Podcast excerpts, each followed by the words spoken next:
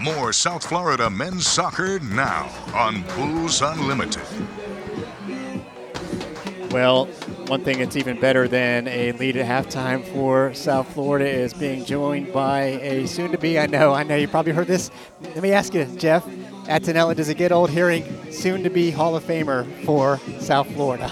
To be honest, I'm still not used to it yet. I think, um, you know, I think that anytime I hear it, it's still a little bit surreal for me. It, uh, you know, I don't think that everything about, you know, everything that's happened and, and you know, getting introduced introduced into the Hall of Fame, it hasn't really sunk in yet. So I'm waiting for the moment to sink in. So the more people say it, I think it starts to hit me a little bit more. So I don't mind hearing it. It's pretty fun. Well, I mean, do we know when we're going to have to make the speech? Because I hate to tell you, buddy, you're going to have to come up with a speech. I've, I've been. You're quietly, a pretty good talker, by the way. I appreciate that. Yeah, I got my degree in communications. You know, the coach at the time, George Kiefer, encouraged me to get my degree in communications because right? he thought I was going to end up playing and have to deal with the media. So he encouraged me to do that. So I feel prepared for the speech moment. But um, you know, it's one of those things where I need to take my time to sit down and write it out. But I've been quietly thinking about everything I'm going to say in my head and just writing down notes and writing down notes, and it'll come together. I feel pretty confident that it'll be all right.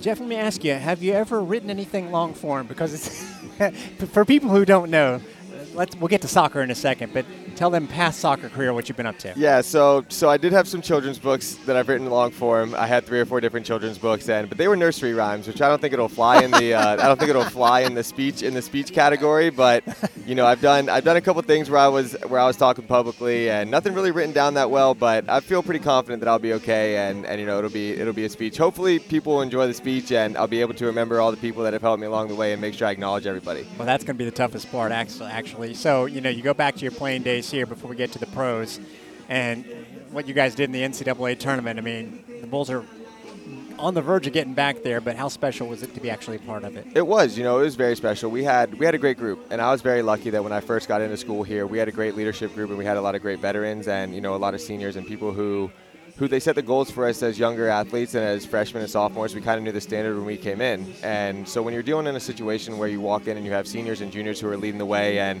you know, they set your goals pretty high from the get-go, it's something that as you start to get older, you kind of set that tempo as well, right? Our goals were always to make the NCAA tournament, but also to make a little bit of a run. So we were fortunate to do that my first two years. My next two years, we did all right. We got into the tournament, and you know we were always kind of knocking on the door. So I'm, I'm, I'm happy with what we were able to do at USF. Of course, you're never satisfied. We always we always wanted to be the ones that won it, but at the time, you know, we were the first program to win the Big East title my sophomore year, and and you know to be able to make the tournament all four years, that was something that was a good accomplishment. And you know, it seems like the team is back on that type of path. And you know, nights like tonight, the crowd's good. Oh, yeah. I, I was out here on Friday. You know, they had a big time win, and you know, the more you're doing things like that, the more the culture starts to grow, the more the students start to come out, and everything starts to build on top of it again. So for me to be back in Tampa and, and get to be a part of it and hopefully, you know, contribute to helping the program grow and get back to getting the tournaments every year and hopefully get a natty, then, you know, that, that'll be that'll be the day. All right, Mr. Championship. I actually was uh, back in my other broadcasting career able to call the uh, Rowdies, and I know MLS,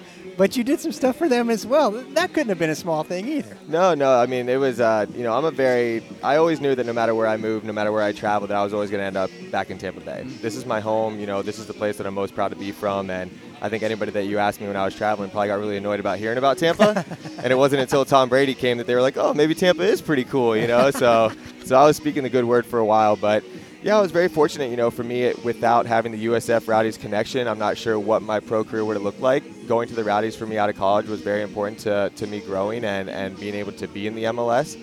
And, you know, the fact that we were able to, to win a championship my second year, kind of as my last year with the Rowdies before I moved on to the MLS, it was just the icing on the cake. And, like I said, anything that I'm able to do for Tampa and anytime you're able to win for the city that you're from and the city that you care about the most, it's, it's a great thing.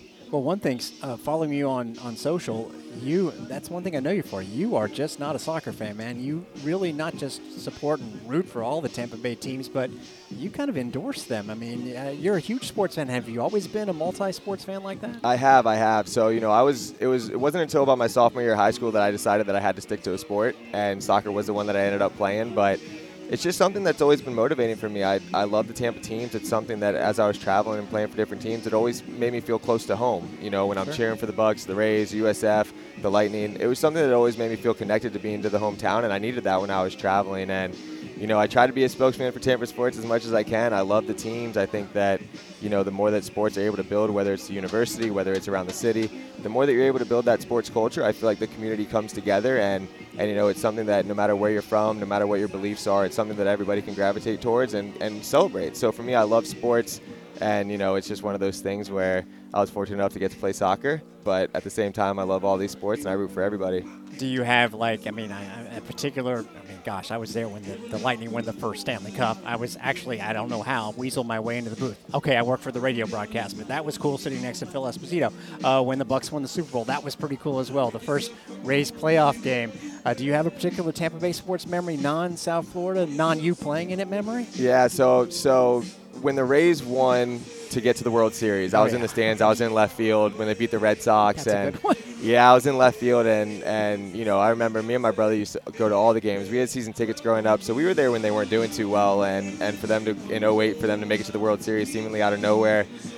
I won't say me and my brother cried in left field, but we got Yeah, pretty close to shedding some tears, and and you know that was that was probably one of my better sports fans moments that I've ever been a part of to be able to be in the stands for them, and you know if the Rays are ever to win the World Series, I think that'll be the ultimate for me. I'm not ashamed to admit it. I know exactly where I was on that night. I was covering the Bucs. They were Monday night game against Seattle. No one cared about that game. We were all watching the baseball, and I remember. And this is so unprofessional to admit, but when the final out happened, I was pounding on the glass in the press box like a stupid hockey fan. Hey, let me ask as we wrap it up with Jeff Attinella. Pretty big save by Mr. Horrocks. I hope you saw that. What It was, your anal- yeah, no, it was a big, it was a big save. He did a good job. He got good push to the ball, and he put the ball out for a good rebound. And you know, the kind of the way that the team's playing right now, it looks like he's going to need to have a little bit of a big second half. Uh, Clemson's doing a good job keeping possession and kind of keeping USF on their back heels, but.